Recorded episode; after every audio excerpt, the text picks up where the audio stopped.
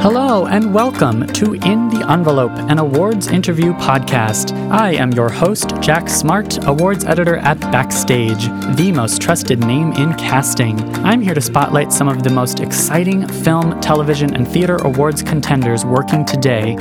Who is in the running? What makes an awards worthy performance? And what, dear listeners, are the secrets to giving one? We're sitting down for intimate, inspirational interviews with actors and artists to get that insider's perspective on these questions and more. It's an opportunity for some of today's most talented stars to share their craft and career advice, and maybe, just maybe, provide a tantalizing glimpse in the envelope.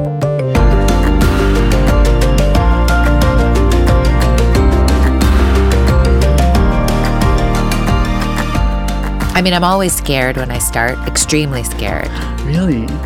Yes. Like, I, I often wonder, ah. at first, For anything? for anything, Really? will I even be able to do it?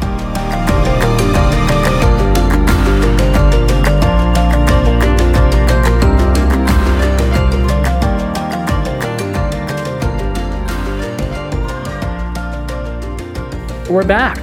Are we back? We're back. Is this technically. it? Is this our our opening intro? Are we are we are we recording? Have we started? That's the question we Yeah, often ask ourselves.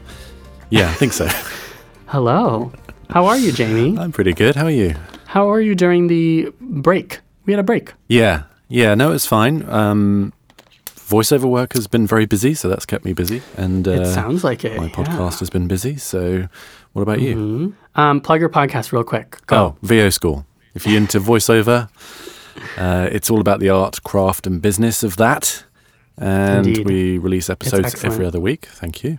And it's uh, excellent, and yeah. you recently had a live show. It's a such a legit podcast now. You do live recording. I know. Yeah, we recorded at a venue in New York at Opera America, and we had a panel and we had a live Mm. studio audience, and it was a lot of fun. And I'm trying to convince backstage people that we should do that same Oh, thing yeah. for this podcast as well. So if you're, Oh, I really agree. that, we should do Absolutely. It. really, yeah, it really, this does, it would lend itself really well to that. Um, yeah, since we have last convened, the Emmy Awards themselves happened. Yeah. Um, and even though I've now, you know, I'm definitely now moving on to like, it is Oscar season is coming up. Um, we have a run of episodes for you, listeners, uh, all about both film and TV contenders, featuring film and TV contenders both, including people like today's guest, Maggie Gyllenhaal, Yes. um, who is the star of both an amazing film role, of uh, film project, and an amazing TV project. Mm. So she's actually a SAG contender in multiple categories. But um, yeah, at the Emmys, several in the envelope guests went on to win Emmys. Did you see? I did. Did you watch? Very exciting. It was really exciting. Um, I'm very happy for Ron Cephas Jones and for Darren Yeah. Criss. Yeah. Um, I know that you and I are probably most excited about Thandie Newton's Of course. win. Yes. she deserves all the Um, awards. Absolutely, and she was really, really surprised. It was really a de- it was a delight to watch her win. Yeah. Um, supporting actress in a drama, yeah, that was so awesome.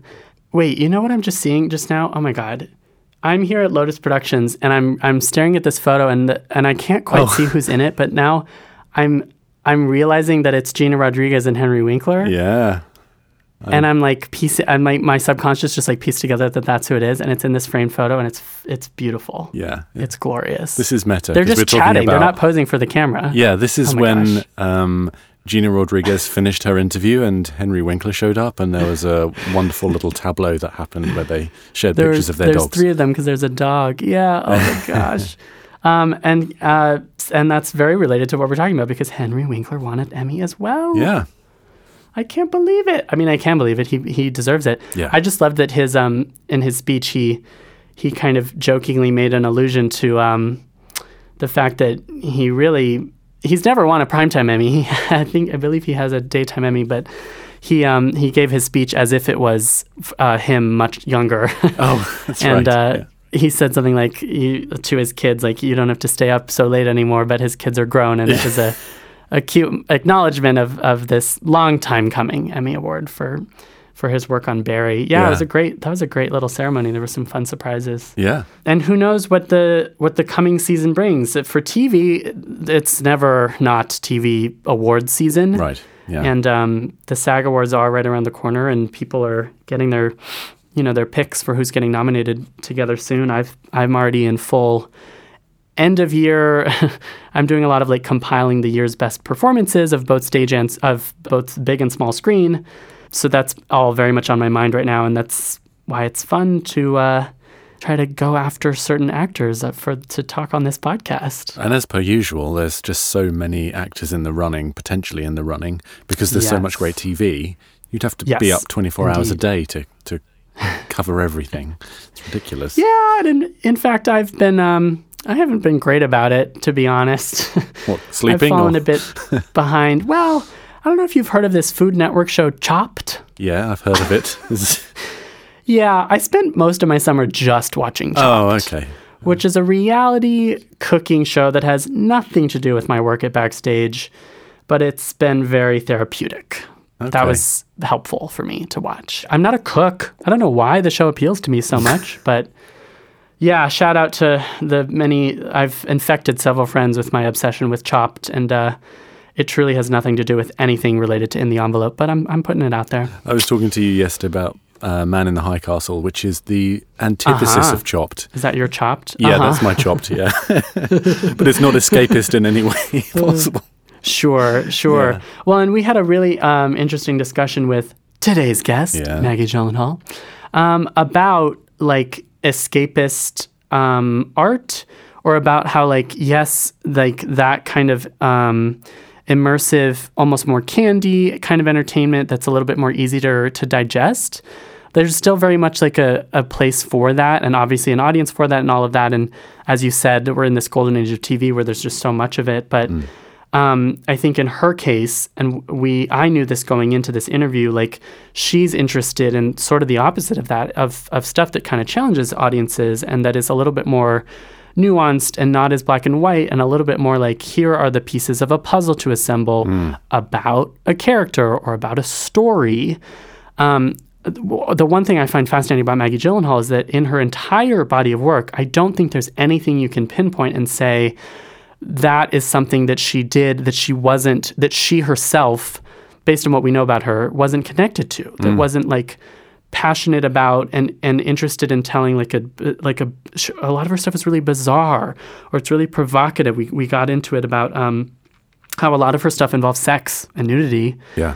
Um, because she has a really frank perspective on that. And I think she's not someone who's interested in taking the obvious gig or the obvious choice in a gig. Mm. And for that reason, she's she makes for an excellent guest on this show. I mean, any one of her roles would be fascinating to talk about. Um, you and I were saying too, like The Dark Knight is probably her her most well known and probably her highest grossing, you know, f- Yeah. film role. Yeah. But even that is, I mean, I consider that to be the greatest superhero ever made, frankly Yeah. and super nuanced and resisting um, genre norms and resisting audience expectations and all of that. All of the good, the Maggie Gyllenhaal school of thought is is like resist and provoke and challenge. I Yeah, think. and I, I, f- I thought it was interesting. Every, the listeners will hear shortly that she takes Mm-hmm. uh, some responsibility for newer actors now, a little bit under her Mm. wing, because she's been to those margins and she knows the lay of the land. Yeah. she can uh, Mm-hmm. maybe guide fellow actors a little bit on set. You know, Totally. because she's pushed herself to those extremes. Um, Absolutely. creatively and she's all about pushing to the extremes. Yeah, and and it's it was cool recently to hear about like the two projects we talked about most in this interview are her TV show The Deuce, which is on HBO. Um, she and James Franco star and uh, executive produce. It was created by David Simon, um, and it's about like n- the 1970s uh, Midtown Manhattan, the rise of porn and the the life, uh, prostitution. She plays a prostitute named Candy. Um, we talked a lot about that, and we talked about her Netflix film, The Kindergarten Teacher. Um, a fascinating film, a beautiful, strange, creepy um, film about this woman who becomes too obsessed with the talents of someone, of one of her five year old students. Um, and both of these are are really exciting to talk about with Maggie because they both kind of provided like an insight into her acting process, but also like we got into we were uh, able to incorporate a lot of like actorly wisdom into that. Yeah. Um, and she's also the producer on both. And so she's recently stepping into the role of producer as well as actor. And she's, in fact, about to adapt, which includes writing, um, Elena Ferrante's novels. She's even Right. talking to the novelist Elena Ferrante about doing that. So it's a very exciting time to be Maggie Gyllenhaal, but Yeah. also to be a fan of Maggie Gyllenhaal. That's right. And some good chat about the inner workings of Netflix as well, which I thought was interesting too. Yeah, in fact, yeah, I did not expect her to, yeah, be so frank about the the numbers. I mean, she's someone who's been in indie film for a long time, and she she said right off the bat, like Netflix has, has completely changed um, as a distributor of film. Yeah. It's completely changed how people consume that and the amount of people who can consume that. That's right. Well, we should probably stop talking about it and get on with it. We should. Um, that was a great. That was a good preview of what's to come. Everyone, get ready for yes. Let's do a quick intro and then let's talk to Maggie Gyllenhaal. Boom, we did it. Yes. Was that our first thing? Yeah, We did it. We did it. Yeah.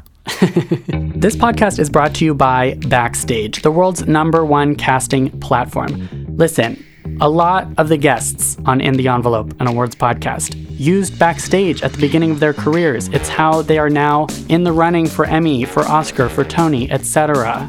If you are at the beginning of your career as an artist, here's what you do. You go to backstage.com slash subscribe and enter the code envelope at checkout for a free 30-day trial.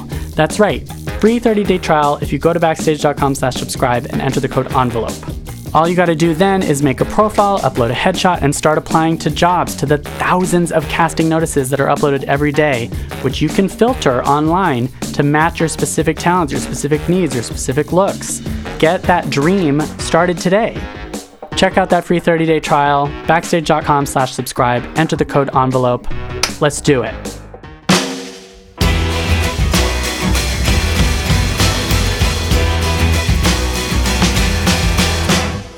Actor and activist Maggie Gyllenhaal has turned in fascinating, thought provoking work in her many film roles, including Donnie Darko, Secretary, Sherry Baby, The Dark Knight, Mona Lisa Smile, Stranger Than Fiction, and Frank. She earned a Primetime Emmy nomination and won a Golden Globe for the miniseries The Honorable Woman, and has an Oscar nomination for her supporting role in Crazy Heart. This year, she's both producer and star of HBO's The Deuce and the Netflix film The Kindergarten Teacher. Here it is, our interview with Maggie Gyllenhaal.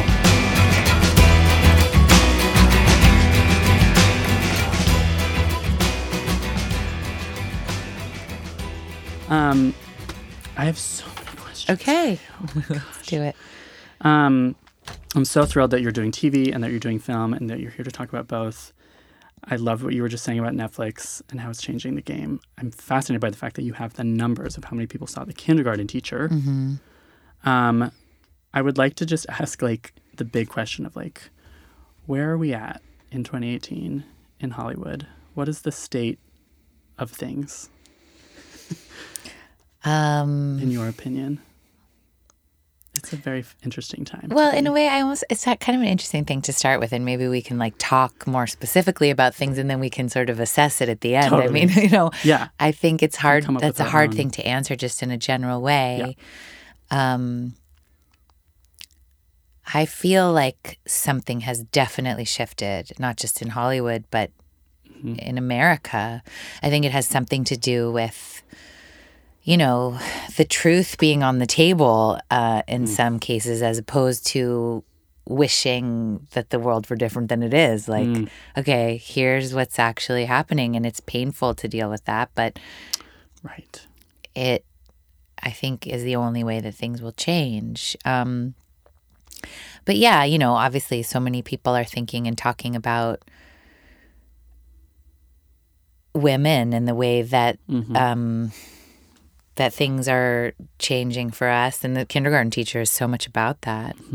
Um, but i think you know maybe it's better to sort of talk more specifically and then we can come back and see Absolutely. Oh, absolutely. And you've said too, like the I would love to hear about like to the extent that you have a process, an acting process. But you've talked a lot about um, fantasies and how maybe particularly about female characters Mm-hmm. of like um, the portrayal of of women is often a fantasy. It's often maybe a male fantasy, Right. and you're interested in subverting that and challenging that Right. in everything you do. Yeah, I mean, I think people, I respond. Well, there's two different ways of making movies, writing books, you know, mm-hmm. making art. You can either make something that, right, that is a fantasy that can space you mm. out and mm-hmm. there's there's Escapist. there's some validity to that of course and totally there's times when you want that um but but to be honest i'm really less compelled by that i Yeah. mean and Yeah. certainly in in terms of what i want to make i'm not as interested in that i'm interested in putting something on the table that's that's really human Mm-hmm. you know because i find it comforting in my own life when i see something laid out there in a book or a movie that that not only is human that i can relate to Hmm. but that maybe i haven't seen put out there before Mm-hmm. and if, and then and and often those things that aren't put out there that often are are dark Sure. and you're like then you get to have this experience of like oh whoa that's me too i feel that way i have those Like, dark feelings too? Yeah. and maybe there's not something wrong with me maybe i'm not alone in this maybe we all have these feelings and um, I find that very comforting. I find that I Mm. then feel like I'm a part of a community of people who have a big spectrum of feelings and Mm. um, Oh, cool. Yeah. and ideas, and and I, I think that's kind of what I'm trying to do. Yeah. Yeah, and it's and it's I like the idea of humanity, but it's also truth, right? Like you want to portray something human and something truthful. And I think that's where it it plays into this like politics have become so overtly a part of our entertainment and how we talk about it. Mm-hmm. And where that intersects with Hollywood is that's what's so interesting right now. That is interesting. I mean, one thing I have I've been feeling about the kindergarten teacher um, is like if you can like it, you cannot like it, you can agree with this, not with that, you can um, relate to her or not relate to her at this point or that point. But but I know for sure that we're offering something truthful. Like we're not messing around. We're laying out something truthful. And I think at this moment in this country where we're being lied to so much, and both sides agree. Like yeah. the right says the media is lying to you, and the left says the president and the government are lying to you. Um, I think people are hungry for something truthful Gotcha. and not just truthful. I think they're hungry for something truthful where you don't tell them this is right and this is wrong and this is mm. good and this is bad. I think they're hungry for something like here's the truth and it's your job to use your mind and use your mm. heart and assess it Yeah. and come up with what you think. Yeah, totally. So and how much of that relates to you? Like how much of that like you said, you can discover things about yourself that you're like, what is that? well, right in my own work for sure. I wasn't even meaning that. I w- when I said it, I meant like sometimes I'll watch something else and I'll be like, Yeah. "Whoa, what did you say? That's sort of um, disturbing." And then I'm like, "Oh well, well, I totally, I I totally relate." Yeah, totally. Yeah, but I'm sure, of course, it does happen to me also inside of my own work. I guess. Sure. Yeah. For I mean, sure. I felt that with kindergarten teacher. I felt like I that was that's such a beautiful example of the like here are all the pieces and you kind of as we're not telling you this is right and this is wrong. There's nothing black or white about Yeah. that film. Yeah. And by the end I I remember I watched the trailer for the Yeah. kindergarten teacher and I was like so creepy. It's like making my spine tingle. It's very like it's like a thriller. It's Yeah. she's so creepy. Yeah. Um, but watching the film, I only felt that every once in a while. It was more like I'm recognizing that the actions this character is taking are really alarming and really dubious and really fraught. Mm-hmm. But I get it. I see. I see where she's coming from. Right, right. And like, what does it look like when somebody falls apart? I mean, the. Yeah. movie is, she's not fundamentally mentally ill, Oh no, yeah, that's so true. but she, Yeah. she could have been. You could Yeah. have done that kind of an interpretation on it. Yeah. I think she's somebody who is, who falls apart. And, you know, I have a lot of thoughts about why she falls apart, and Mm-hmm. some of those are political. I mean, I think she falls apart because she's a woman in a culture that's fundamentally Mm-hmm. misogynistic and it's like it's like this is the cost. This could, it could be this bad. The cost of starving a vibrant woman artist's mind. It doesn't have to be an artist, any woman, but she is an artist. Right. You know, it could be this bad. It's like a cautionary tale. But it's a little bit of a spoiler alert. But in the last scene, I was just so struck by how she she kind of gives up. Like she kind of gives up in this way that suggests that she saw it all coming. That she kind of knew. I mean, I think in the last scene, and I, I won't spoil anything. Yeah. Um, I do think though, sh- she gets to one tiny little moment of self realization. Hmm. She has one second where she goes, Oh God, this is where I actually am. Mm-hmm. And to me, to earn that one second over watching a whole 90 minutes of a movie, hmm. I'm way more into that than like okay. big, you know, transformational changes all the way Sure. through. Like, it doesn't work like that for real. Right. And a moment can be huge. And obviously, this movie's like a roller coaster. Like a lot of intense things happen.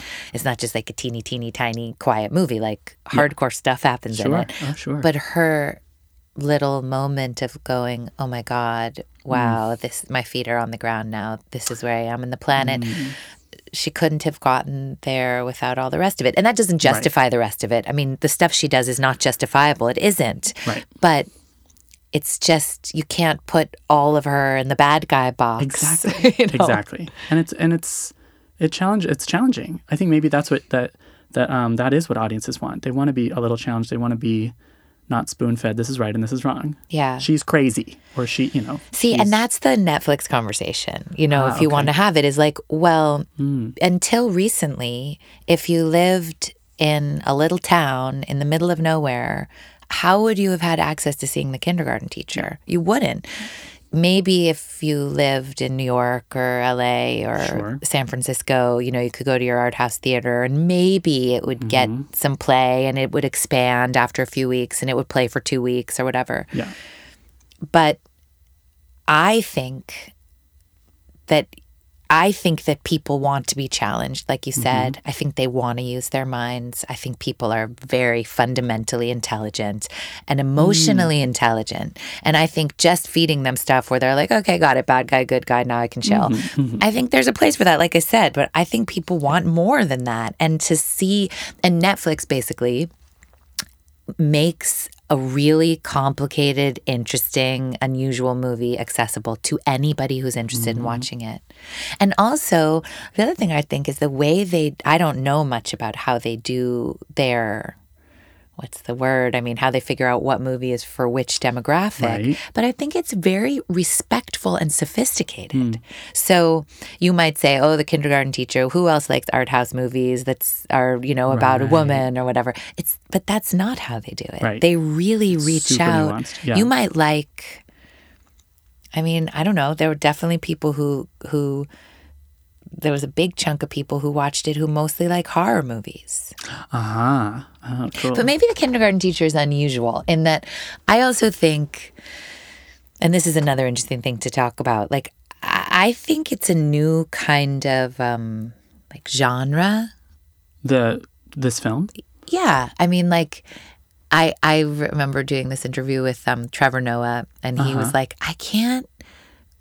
He'd only seen the trailer, but he was like, I can't quite tell. Is it Is it a thriller? Is it a thriller? Is it a horror movie? Is it like a um a like sort of art house movie about the intricacies of a woman's mind? Uh-huh. You know, even like is it a comedy? When I watch the movie, God. like people laugh in Oh, the yeah. theater. People gasp. They like they giggle. They um and uh Hmm. and I think and I think this has a lot to do with Sara Colangelo, who is Mm-hmm. our writer and director, who I think I just think she's really in, really incredible. Oh, yeah. Um, I think it's I think the movie is new because I think it's feminine. Mm, okay, I was going to ask about that. Yeah. I mean, I think it's sort of I don't want to be um I don't want to be oversimplistic about it and reductive about what's feminine and what's masculine, but I'm I'm really interested in Yeah. like what is feminine filmmaking. And I don't think necessarily that a movie that's written by a woman or directed by a woman is necessarily feminine. Gotcha. Well, because we Uh-huh. live in a masculine world. We're told stories in a masculine way and we've grown up that way. Mm-hmm. So to make the space for something different and Yeah. new and Yeah. maybe fundament maybe maybe maybe different because it's fundamentally feminine, I think is difficult. Hmm. as if it's all as as if it's a that's why it's hard to place it into a genre because fe- feminine's not a genre but it's like feminine. right. What if that was the genre? It's funny. there's 20 categories and one of them is feminine, Feminine. but the men get 19 like it's it's terrible That's funny. but i think i i've i think that we as a society are are coming to grips with that with that idea that we are in a patriarchal society and Right. everything we've learned Right. is it's it's embedded it's boiled into Right. everything we do Right. Like I think um I think women uh, and probably this is true for other other groups of people who have a different experience than the one that's like the sort of primary cultural experience. You know, we watch movies and we're like, um, okay, so this is told in a way that's not fundamentally the way I Yeah. think, and maybe the most interesting character is a man most of the time. Let's say, especially when we're kids, but we just get this muscle in us, kind of exercise where we're like, that's cool. I can just use this little muscle, flip it around, and now I can relate to it, right which is a great muscle to have. Yeah. Um, Hmm. but every once in a while, I'll see something like I, I always think about when I was like 16 or I don't know, old it was something like that. And I saw the piano, the Jane Campion movie. Huh. And I was like, right talk about Whoa. a feminine why is this going in? Like Mm. in a, I don't have to use the muscle. I'm just relaxing and it's going straight in. Yeah. Pure. yeah Um, not in a way that's necessarily easy to describe No, Yeah. no. And not in a way that's like a sort of fantasy version of femininity. right Like, right I don't know what it is. I don't know. 99% of, of depictions of womanhood in entertainment. Right. Exactly. That's a statistic I just made up, but probably, I don't know. Yeah, yeah.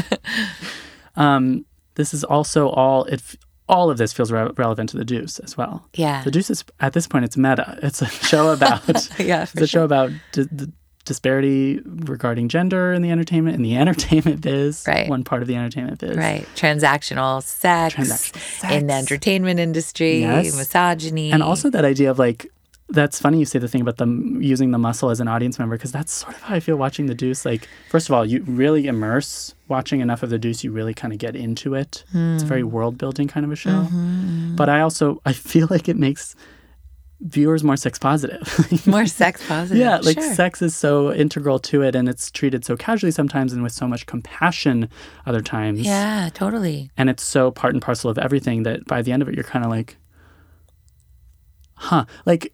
Yeah. Can I say that there's so much about the show that's about like the most depraved parts of human nature Right. right. and how it almost treats that with compassion. Absolutely. sometimes. Like humanizes that. Yes. And a group of people who've been so marginalized and so much stigma put on them and so dehumanized. yes. Um, and that's something I'm so interested in. Why? Why all the hate for sex workers? Why? Yeah. I mean, like, why? Why do we hate that with such vehemence and such intensity? Totally. Like, It's I don't know. off. Yeah. I'm, I'm so curious about what that hatred is. I mean, and also dismayed, but like, Yeah. why? Why? it's and I do a- think that's like one of the sort of stated goals of the show is to humanize Get some different muscles working. Like, for sure. yeah. Yeah. I think it's our Puritan background as Americans, maybe. Yeah, but Has a there's lot to do with there's a demand. There's not just supply. You know what Uh-huh. I'm saying? So like it's very interesting. It's also a show very much about demand and supply. Sure, totally. Yes, yes, yes. There's a whole like like uh, Marxist read you could do on it. Absolutely. and it's very much a piece about I don't know how to do that, but I'm sure I'm sure somebody does. totally, totally. It's also about the 70s, but it's about 2018, like a lot of good sure. art these days. Right. Otherwise, why make it? Yeah. Oh, sure. God, that's a great. I mean, not that Argument. everything has to be um, politicized at all, but I do think, I, I do think it should feel current. It should resonate now. Yes. Well, I don't know. That's what I want to make anyway. Well, that's how I feel about. I, I go to. I see a lot of theater, and Oh, really? often the theater, the the. Sadly, it's the one question that I find is not a- answered is the why now? Why this? Why now? Interesting. Why this audience? Why this space? Like why? It's usually Broadway. Like why is just why Broadway? Yeah. Are you doing a revival? Why this revival? What does it say about now? Right. They often, I don't know, don't Sure. bother asking that question. Did you see um Oklahoma? No, the one at St. Ann's? Yeah. My office is across the street and I haven't seen it yet. I saw the second preview. Oh, amazing. I thought oh, it was amazing. Because you live in Brooklyn.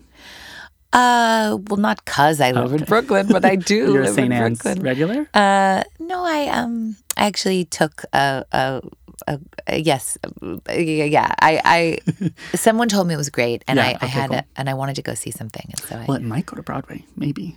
be so interesting Now I on have to- Broadway. yeah, um, because it's in the round. I mean, is there anywhere Uh-huh. you can do that? There's um a Circle in the Square. I think it's the only only one. Yeah, that's the only place I guess you could do it. It's so interesting. Yeah, cool. Um, how often do you see theater? When are you going to do Broadway again? not often enough. Um, I don't know. I mean, the thing about doing a play Mm-hmm. is um, if it's great, it is like literally heaven. Mm-hmm. And if it's okay, even, Yeah. and then everything worse than okay, it's so It's awful. so awful. So awful. so painful. Okay. Um, so I And just want to find. not true for film and TV. No, it's- because you're not doing the same thing every night and you're not actively in front of hundreds and hundreds of people who Mm-hmm. are judging you. it's it's not so much judging you, I Mm-hmm. think, but like their energy is coming at you Mm-hmm. and it's very intense. So you have to have like a really clear artistic point of view. And Yeah. you have to like really be invested in fulfilling it. Yeah. Um, And for it to be good, like heaven good, the stars have to align in a way that, like, even if you do have all the right ingredients, it's often still doesn't. There's some. I've had it.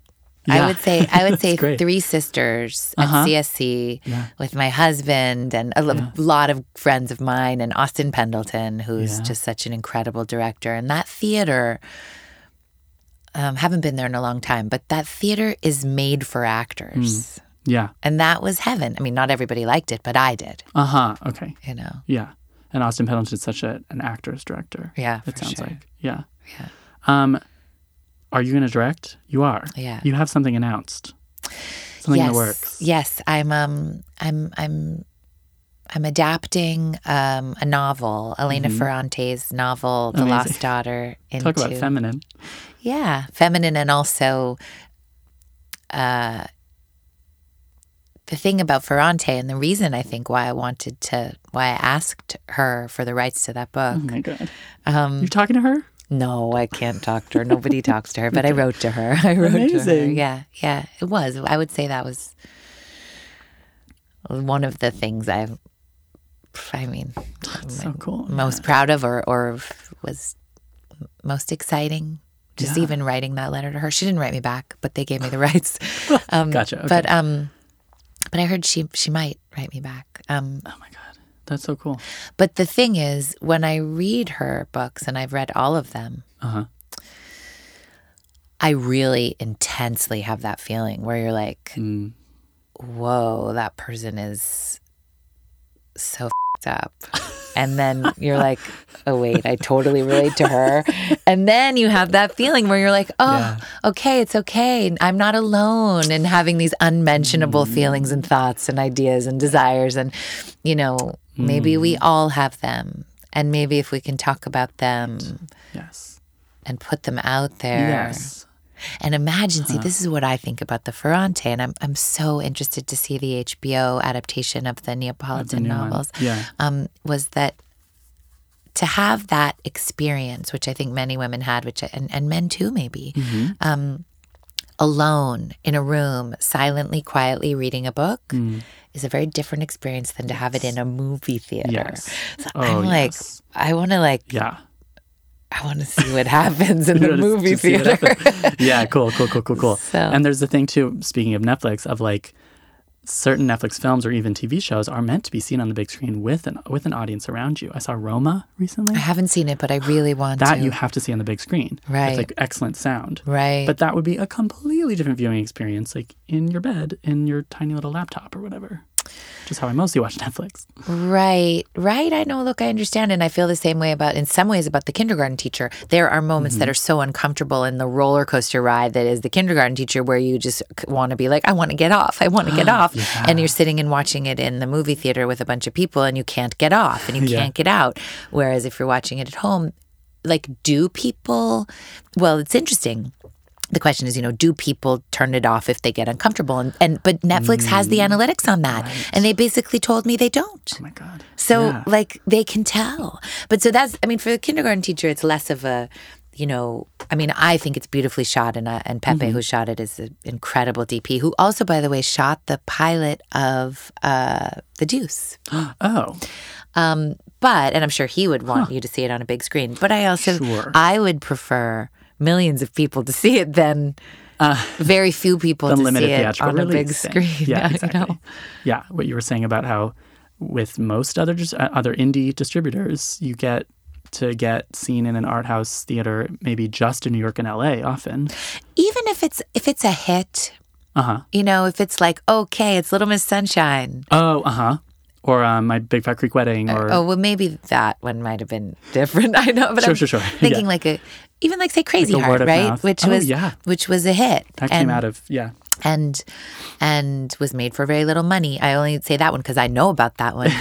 Um, I love that film. yeah, I love that film too. But uh, I, honestly, I just don't Like think those numbers can rival even what Netflix can offer. Yeah. And and honestly, like not only that, it's not just that I want people to see my movies, which of course I do, Mm-hmm. but I want many different kinds of people from many different places Okay. to see my movies, Yeah. which dif- with from different, you know, d- different experiences and ideas and maybe they thought they thought this but then Mm. they shift a little or Mm-hmm. i mean that's what i wish for Mm. And then the algorithm, i'm Netflix's so down with netflix right Oh now yeah. I mean, like- we, we we all are like slaves to it, but like happily, they're they're No, you're not a slave. You get to choose what you want to watch, and you and you also, yeah. I don't know. I, I why are you a slave? Right? You get you get to you get to choose. I get to choose. I mean, there's something about It's like a library. It is like a library, and I, and the way the way that a library should work is that you should read something that you like and then get recommended something else that you would then like, and sometimes that um, algorithm that's targeted at you can feel invasive. They don't actually have Oh, like an invasive. I never, I never listened to that. I don't What do you even know. You know what it is? I know what it is. I never listen to what they recommend for me because Oh, because it's so off. Because so my children watch so many Oh, movies. yeah, yeah, yeah. So Okay. they're like, we think you might like, you know, like Twinkle Toes of the whatever. I'm like, Gotcha. so it doesn't the work. algorithm doesn't work. Right, right, right, right. Okay. Because I they all do it on my account. So are, when you go to Netflix, do you do you seek out you seek out stuff It's stuff I know. I want to see. that you want to see? yeah. Yeah, yeah, yeah. Do you watch a ton of TV? No, film? I watch almost nothing. Oh, I haven't. I have interesting. no time. I know. I know. But you know what I loved you that I saw recently? Uh, I just watched all of Fleabag. uh huh. I loved it. That is a great show. A great show. That's a great. It's six half hour episodes. Also, exactly. very So you can to recommend to handle it. Oh, yeah. And that it stuck in my mind. I saw it a year a year ago or whatever. I just finished it a couple weeks ago. Oh my god! And Olivia Colman Mm-hmm. is so sensational. Yeah. I haven't seen The Favorite yet. Uh huh. Have yeah. you? Get ready. Yeah. Okay, It's yeah. so amazing. No, I haven't seen it. Talk about like feeling uncomfortable as an audience member Oh. and challenging like how we think of femininity. Cool. Okay. Oh, you're making me want to see Maggie it. Gyllenhaal would love the favorite. Now that I think about it, yeah, Mm. absolutely. Um, the okay, but for Candy too in the Deuce, Mm-hmm, that's the other meta element is that she's discovering that she's a director. Sure. And I heard that you actually that the character was supposed to be just a producer of porn. I mean, oh, so I had the first three episodes when I signed on to do it, and the way it was pitched to me was that really she was like a money-minded, like a businesswoman. And that is how it's set up in the beginning. You know, no She's pimp. entrepreneur, I keep pimp. my money. Mm-hmm. Nobody makes money off my pussy but me. You know, mm-hmm. like that mm-hmm. kind of thing. And um, and then the second episode of the first season, she goes and makes her first porn movie. And I felt really strongly that that scene like you say, it's all very sex positive. Like she, the sex to mm. her is incidental. She's like, okay, Yes. I do this every day. I, this this is not what's interesting here. What's interesting here is like, like, oh my god, whoa, we're all made of light, and like, what happens if you? I see that little camera thing is a camera. And then if you like, whoa, what if the frame is looking at just his face as opposed to like the whole room? Oh my God, whoa. you know, and I think she has a kind of like a, a like almost like a birth of an artist kind of moment. And after that scene, I just was pushing on them, pushing on them. I think she's a director. And the most exciting thing about working, I would say the most exciting thing about working on long form television that is being written as you're working on it Yes. is the impact, not just as a producer reading the drafts, having conversations, but the way I play scenes affects what happens the following happens episode. Ugh, that's so cool. So Yes. cool. So And that- cool. I feel like that backstage listeners of this podcast, that's what they want to hear. That the actor, especially on a TV show, yeah, has power in a way. Yeah. Because you you made that decision about her being a director because you were in character. Is Yeah. that correct? Uh, well, not only in character, but a thinking actor who made a Mm-hmm. decision about how, what's the most interesting way to play the scene and, you know, what is going to be my take on the scene. Oh, you know what? I think this is the birth of an artist. I mean, what a cool th- scene to play, you know? Then all of a sudden, a scene where actually I speak very little and, you know, it was kind of funny. It was like that Campbell soup, potato soup scene. I don't know if you remember that, you know, becomes a combination of all of those things, which are great, and something kind of really big. Oh yeah. So yes, I think I I did play a part in her becoming a director. Hmm. And then yes, I think playing a director all day, imagining that combined with a real shift I think where we are culturally in my hmm. business and also in America mm-hmm. made me realize that I think and I'm not proud of this, but I think there was a part of me that didn't feel entitled to direct.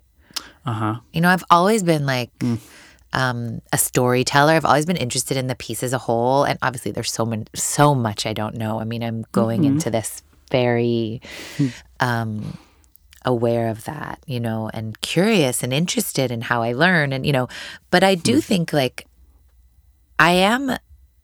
I am always interested in what the piece is saying as a whole and how to say it and Mm-hmm. and I think I don't think you have to be as an actor. Although I think in touch with that. no, I think I think Mm. the best actors usually are Gotcha. Mm-hmm. interested in that, but that's not even true. I bet there's some phenomenal actors that are like, I'm going to do my thing, you do yours. I don't know how to do that, so it's hard for me to imagine. Mm-hmm. Interesting. Even coming from a family of filmmakers, like, did it ever? Has it? Has it only been a recent thing of the? Because you became a producer for these two projects Mm-hmm. more recently, mm-hmm. and now this new directing role, which is so exciting. Well, what I'm saying is, I think I think somewhere I didn't feel entitled to do it, mm-hmm. even though I always had a pull toward storytelling and toward the what the piece is saying as a whole. Mm-hmm. And I think when you for example, when you're in every single frame of a movie, hmm. how you decide to play scenes will deeply hmm. influence what the movie ultimately says. I mean, what if I'd played Lisa like she was mentally ill? Right. or hmm. I mean whatever any number of things little shifts and changes that it, I mean if if you're choosing projects like I I am I think mostly when I'm lucky that require you to walk on a tightrope if you fall off that tightrope on one side or the other the movie doesn't say what you want it to say. Like for example you don't want you want secretary to be a love story about two people who love in a way that is different than what's supposedly culturally acceptable. yeah. Um, you don't want it to be um, a story like that where she doesn't have consent or like whatever about about abuse or you know. So it's a super fine line you have to walk in order to tell that story. I'm interested in telling stories like that. Gotcha. Yeah. And if you're if you're interested in telling stories like that, how you play each scene could tip you over one way or the other on Gosh, that yeah. on that tightrope. And those are directorial ideas. Uh-huh. Those is that's directorial thinking. But I think it's only recently that I thought I'd like to try to do this. Yeah. And um and it's totally yes, yes, without a doubt. And it's so interesting to think this inspired and influenced by Candy. for sure. It totally is. Yeah, it totally is. The, she's the moment. She's the 2018 women in Hollywood. She's Yeah. every 2018 woman in Hollywood. Because you Love you that. saying the like I'd never felt entitled. I think a lot of women in Hollywood have said that. Yeah, but Candy is like so outside of all that that she's just like, wait, what? Why? Uh, okay, I think I'm just gonna take the camera now because I get it. I see it. I like see Yeah. where this camera needs to. Do you mind if I just move And her it? cameramen are stupid. And it's like, yeah. Um, she's everyone's so beneath her. no, no, no, and especially not Harvey. Even though Harvey and Oh, yeah. she fight all through season Yeah, two, they but it's a love fascinating each other. relationship. Yeah, yeah. yeah, and I love David Krumholtz so much, who plays Harvey. I really love um, Dominique Fishback. Yeah, She's what's not to love? Stunning. Yeah, yeah. she's wonderful. Yeah, And also Emily Meade this season, particularly, she's yeah. really great. Little Red. Little Red, yeah. Um, I guess there's a couple more episodes to go before. Are you? Is season three's happening Yeah. soon? Filming Uh, soon? No. Yeah, we'll probably start February. Okay, cool. Yeah, soon. Do you have you? But for now, you're. Um, is it safe to say you're in like campaign? Should we call it a campaign? Yeah, I'm doing a lot of press for the kindergarten teacher. We're like the grassroots. oh, sure. Uh, yeah, that, and I'm uh, I'm finishing my adaptation of The Last Daughter. I'm- Amazing. I'm, real which close. is all. Which also involves writing. Yes, I'm doing the adaptation. Yeah, which has been um, honestly, I mean, it's very hard work.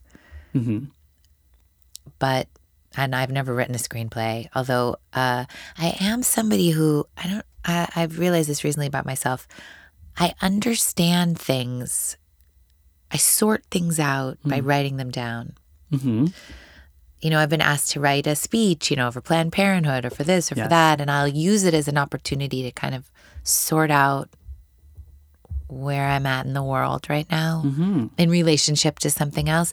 And um and so i've been you know we've been taking the kindergarten teacher to every single film festival that will have us. And we'll like you know been like running around. We're like we're like uh, you know um we're all over the place these days and and and in the mean like in the plane rides and in the taxi rides from hotel to hotel um in the shower you know after i drop my kids off at school i'm i'm writing Wow. or i'm writing in my head Yeah. and it's um it's been so grounding Mm. to just have like a little space that's mine Yeah. And a project that's consuming you. That's, that's Yeah. Asking a lot of you. Yes, and to be able to also like be in this pretend conversation with Elena Ferrante, Ugh. you know, because This ghostly figure. because it's her book yeah.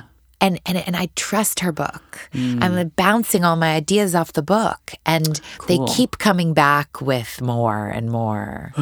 yeah, it's so cool. That's so cool. Yeah. I love um obviously we ask a ton of acting advice on this podcast, but I love the writing advice. I love the like insights into how people write, how they sort out their thoughts on paper. yeah. And I love the idea of you having a conversation with the source material. Well, and also, and also as an actress, it's so interesting because Mm. my mom is a screenwriter, and I Mm-hmm. haven't shown anybody any of it. But I was talking to her a little bit about it, and my mom was like, "Well, you might want to have someone read it," and I was like, "No, I don't need that. I know I don't need that because I, I imagine." I play through the scenes as everybody. Okay. Like I get them down because you're used to doing that. because I'm used to doing that. And I, I have I have a facility with that. You know, I'm Mm-hmm. like, oh, oh no, we can cut all of that. Nobody needs that. Gotcha. And uh, Interesting. of course, a good actor can get from here and leap over to here Without yeah, yeah, yeah. without these four lines that I stupidly wrote down.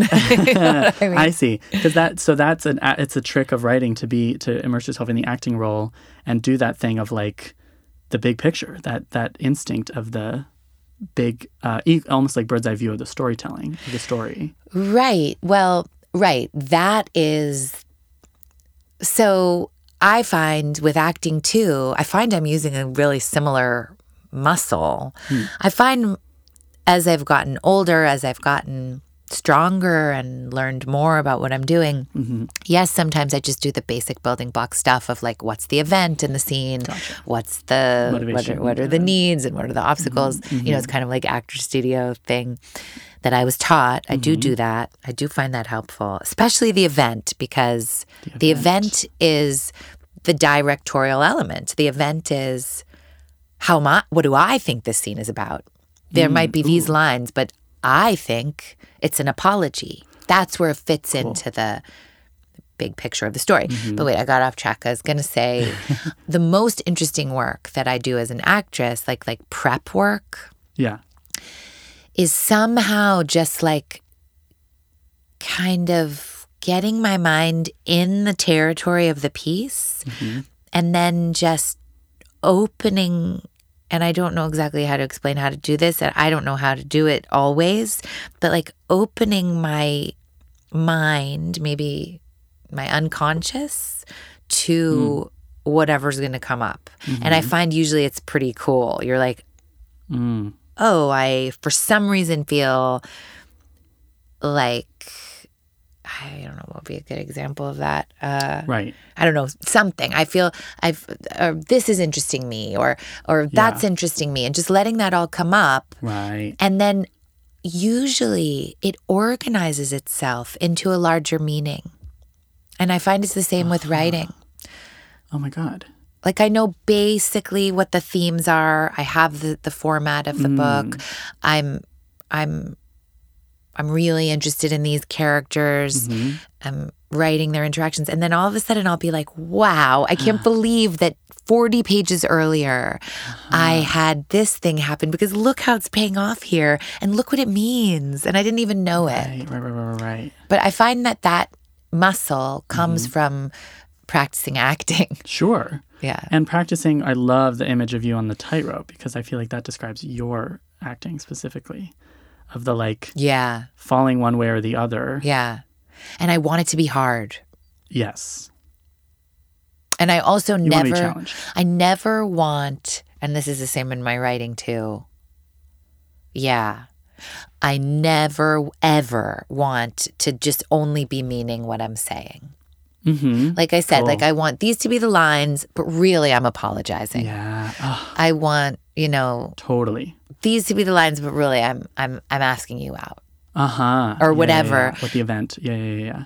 um yeah the event is a proposal the event is an apology and the same with my writing i don't i don't want to give a i want a great actress to come do my movie you know and i and that's another thing i think how amazing it would be to ask an actress mm-hmm. knowing what it feels like like i will never i would um how do i put this i I don't want to be told what to do or how to play something. Mm-hmm. I want someone to want me to come in and put myself into it. And sure. and I want to only choose things where there's space to put myself into it. Hmm. So I want to like find an actress and I, I have a few in mind Ah, cool. who I just have so much admiration and respect for and say, what would you do with this? Yeah. To ask them. Yeah. Where Where would you fall on the tightrope, or what What's the tightrope? Like, or go, I want to watch you. yeah. Or what do you find interesting in your subconscious, Yes. and how do you read this? Exactly. yeah. Mm-hmm. And to try to make the space for somebody who works like that Oh, yeah. to put themselves into it. Sure. Yeah. But you said you haven't you haven't shared it. You have so many. You have access to so many amazing filmmakers in your life. Yeah. Are you gonna? Are you asking anyone for advice? Are you bringing anyone in? Or Yes, I will. I mean, I haven't finished the adaptation, although I am very close. And once I finish it and go over it and really feel like I've gotten it into the best shape that I can get it into by myself at this moment, there are a few mm-hmm. People I really admire and who I've worked with or not worked with or know, whatever, who I who I will share it with and take their notes very seriously. including your like, how does it work with your Yes, mom? and I, I will. I will share it with my mother. Probably I'll start with my mother and my husband. Uh-huh. Uh, my husband, I think, is just such an incredible actor, Sure. and such a such a fascinating artistic mind. Oh, I bet. Um, and actually, I showed him one scene that he read with me, a long, complicated scene, and Hmm. he was like. Why do you have that line at the end? And I was like, well, because this happens and this happens, and you don't know the book, and da da da. And he was like, if I were acting it, I would, I would try to get you to cut that. Okay, see that's so cool. So cool, right? That's what you mean about the uh, like using an actor that you trust, exactly. whose tastes But you trust. I would say, I said to him, I was like, and if I were directing you, you'd fight for it. I would hear that Uh-huh. and see if I could challenge you to say it anyway. You know, like if as long as you're not like you're wrong. I mean, I do not think my husband is going to be like wrong as an actor ever. Why would you be wrong? right, you right, know, right. Like, Right, What does that even mean? What does that mean exactly? There's But like, oh, I hear you. I get it. I get it. Have all that there. See if you can also say it. Then let's see what happens. Yeah, yeah.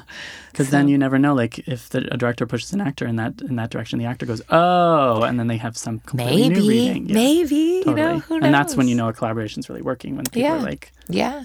"It's a tennis match." Yeah. And like, Yeah, cool. it- but it takes mutual respect. I mean, that's ideal. Mm-hmm. And you don't always have that. Right. yeah. Right.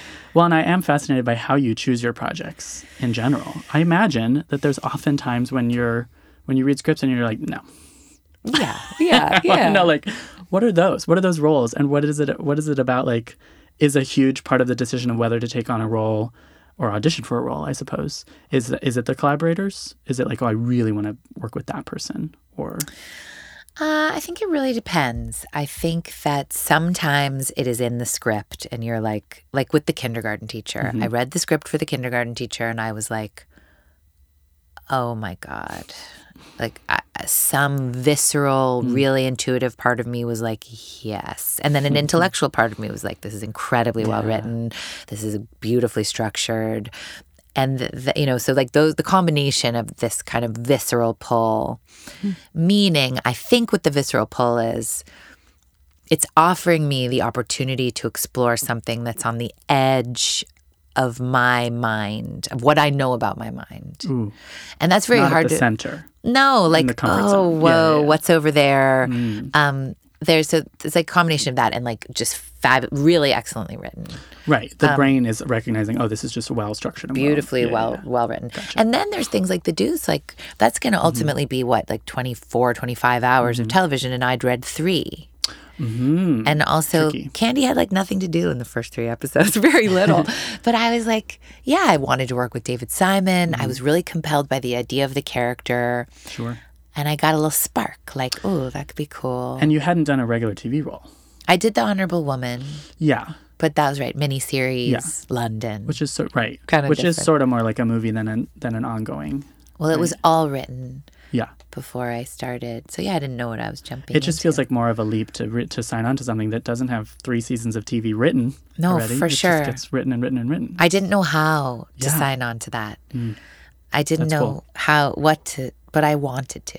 Does that speak to a bigger trend too of like there are a lot of movie stars who are on TV? Mm-hmm. Is that trend just because of there is more of the those projects that are going to TV that that have that visceral pull? It sounds like. Yes, I think it's been really hard to make good movies. Mhm. You know, to get them financed, to get them going, and to get them seen. Mhm. And so television somehow became the place where all the interesting artists were going. Sure. And so I don't know. I guess I think for me, after I did The Honorable Woman and it felt so great. So well, that was an amazing experience. Um, Hmm. I just was like, well, it doesn't matter if it's on TV or Yeah, if yeah, it's, yeah. it's just, I just, Cool. but that, that's not really right either because it's very different working on TV. And I found coming back to playing Candy after, having finished playing her, you know, I mm. was like, what is this? That is new. Yeah. totally strange and hmm. and it felt a little disorienting and I was like I mean I'm always scared when I start extremely scared Really. yes like I, I often wonder at first For anything? for anything Really? will I even be able to do it like let alone do it well Wow. What's the fear? Where does that come from? you know, I really would like to be able to put that down because the truth is, I'm like, will I be able to do it? I've done it so many times. Sure, like, sure. What do you mean? Of course I can do it. Mm. I wonder if it has something to do with a kind of. Oh, I don't know.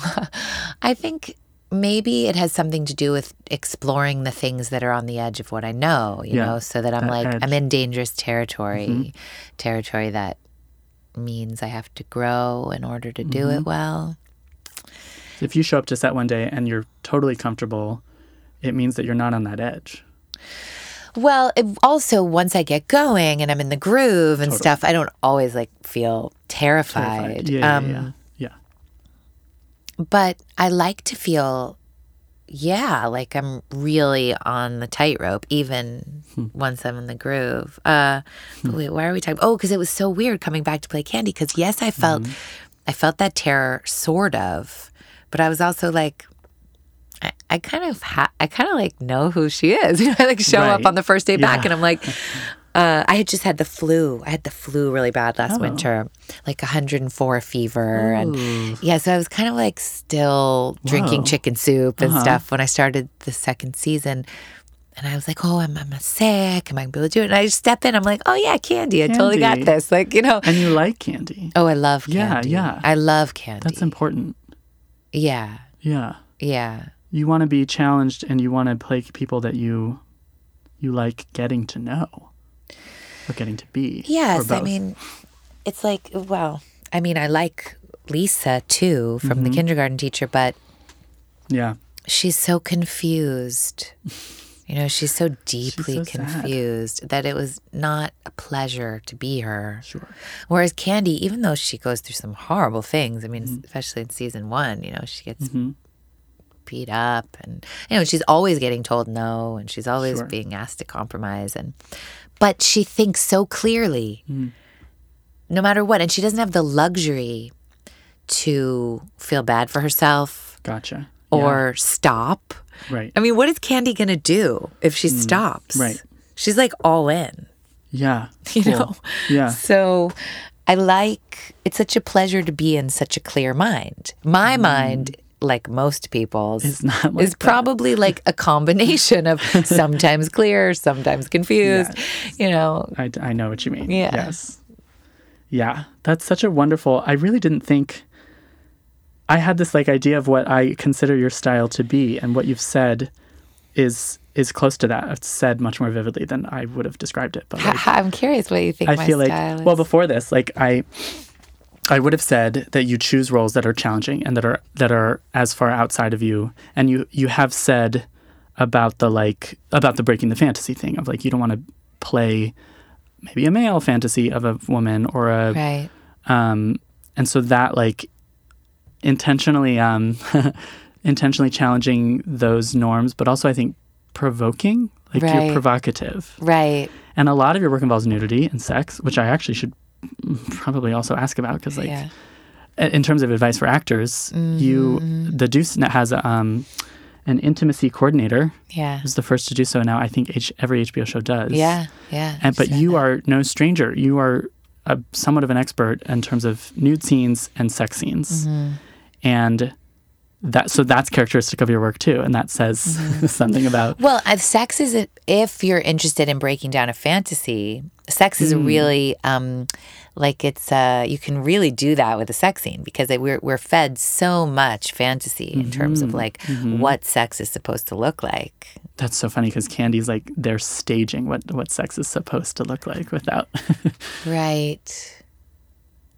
Well, although and in the earliest porn too, there weren't examples of what she was doing. She was just well in in in in Red Hot in her movie, I Mm-hmm. think she's trying to subvert that a little, the Yes. fantasy. totally Just like I am. just like you are. I was yeah. gonna say. Yeah, Yes, but exactly. but I also think so. So sex scenes are interesting because you're like, oh, I know you've seen a lot of scenes that look like this. You've seen a lot of orgasms that look like this. You've Mm-hmm. seen a lot of well, but is this really what sex looks like in your life? Is this really the form it takes in your life? You know, Mm-hmm. and so that can be an interesting way of breaking that down. I also find, I think I found when I was younger.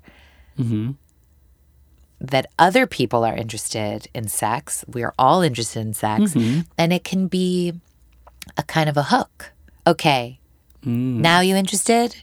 Now let's talk about what's really on my mind. Cool. you know, Totally. What's really on my mind is this, but I It's got you in the door. Yeah, and that's, totally. that's a little bit sad, you know. But I also like. Yeah. But I mean, I think when I look back on it, that's probably true.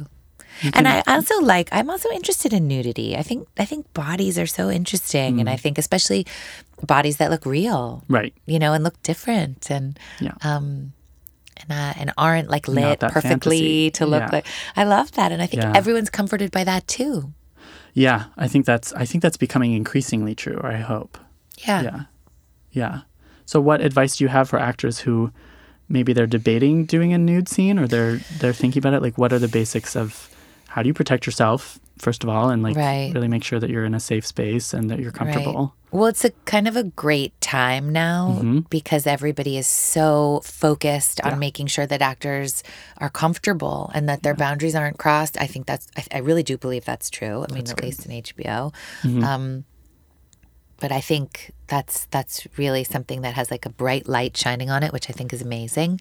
Um, I think, you know, I would not do a nude scene that wasn't in service of something that I thought was Right. Mm-hmm. cool, interesting. Like, Yeah. like I, Like, is it honestly serving the story? yeah. And then And I'm thinking not- about some of the lovely actors who've come onto our set and just taken their clothes off and just been like, okay, where do you want me to be? That's cool. and um, and I do think it's cool. Um, uh, and I think it's hard. I mean, it's hard to. I'm thinking about the girl, this one girl who I did a scene with. I we both were naked, and yet Mm-hmm. I got to go on and tell the rest of my story, and she didn't get to because she was just in that one scene. Mm, right. I don't know if I would have done that scene, and yet Gotcha. I totally get why she did. I don't know. I don't know the answer to that. you gotta you gotta ask yourself. I think you have to ask yourself if Yeah. it feels right. Yeah. And also, you can tell if right if it's in service of a fantasy and you're not interested in doesn't that fantasy, right, right. then don't do it. You know. Yeah. And I also think like lay the boundaries out as clearly as you can before you start. I remember Jeff Bridges actually really doing that. Where so where can I touch you? Oh. What feels comfortable to you? What are the ba- and then for me, You have once a frank those discussion. once those boundaries are laid out, which the intimacy expert can help with, um, then just be free. Then act the Yeah. scene. Gotcha. Don't stop acting when you're doing this the nude scene. I would hope not. you know, but that happens a lot. Because if that's getting in the way, right, right, right, right, right.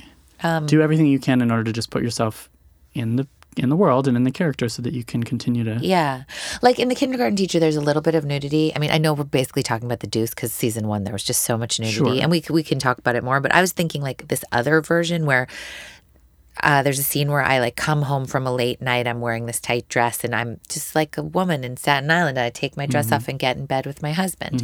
And I just took the dress off. I took the bra off. There's some nudity in it and I get in bed. Right. But it felt very real. Right.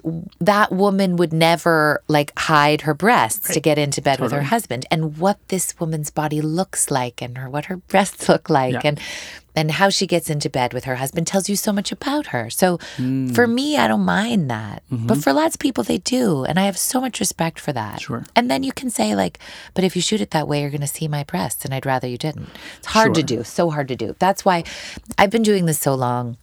Like you say, I've done so many so many Provocative. nude scenes that Sure. I I know how to assess what makes me comfortable and not comfortable, and Mm. I know how to say it.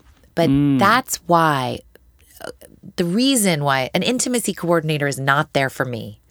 She is there for the person who's coming in and is a have the- jobbing actor Yeah. and has one day on the show and is so psyched to be there and doesn't want to upset anybody Mm-hmm. and is a really is afraid to say so understandably afraid to say no but Right. she's there Mm. to call them the night before and say hey really for real you can say no like for real Mm-hmm. Yeah. i know it says you do this and this and this you actually don't have to Yeah. and this is what it says you're going to do in your contract you actually don't have to Okay. and you just have to tell me. Mm. Or would it be better for you if I gave you my number and you kept your phone in your pocket and you texted me? Would it be Uh-huh, better for you if you just sort of said, like, I don't know, like uncle, you know, whatever. Sure. Um, I, I don't know because I You've had a lot of practice. I don't I don't need that anymore. Yeah. But I mean, I'm alive. I've been doing it a long time, you know. and I, I really do see actresses and actors all the time need that help. And I think it's Yeah. amazing that she's there. Yeah. That's so awesome. I think. I mean, every show should have it. Obviously. And it used to be other actors that did it for each other. I mean, I've many Oh. times been like, you know, are you okay? Do you need something? Why is nobody coming over with your robe? You know, and other people have done it for me. And That's. I mean, that's cool too. But it's like that's exactly why you need the official person. Exactly, because what if the other actor doesn't Isn't care about how you that, feel? yeah. Or yeah, like you said, you certain collaborators are not necessarily the most respectful. respectful or receptive or yeah, That's right. yeah, or perceptive of That's right. That's right. So to have her there, I think, is incredible. Also, it takes the pressure off the other actors having to take care of each other. Mm. I mean, of course, we take care of each other anyway, but Mm-hmm, it's nice to have someone doing that job that you trust. Yeah, that's important. Yeah, it really is all about like setting up a the environment of being. You need to set up a safe and comfortable environment so that in your job as an actor, you can go to those uncomfortable, not safe, the edge that you're talking about. Exactly. And if the actual atmosphere is not that, you're going to have a tough time with the internal stuff. Absolutely. Yeah. 100% yes. This is awesome. Yeah. Thank you. Yeah, This is, I think yeah. good to go. this is good. awesome. Um, everyone go see Kindergarten Teacher because it's right there on your Netflix. Yeah.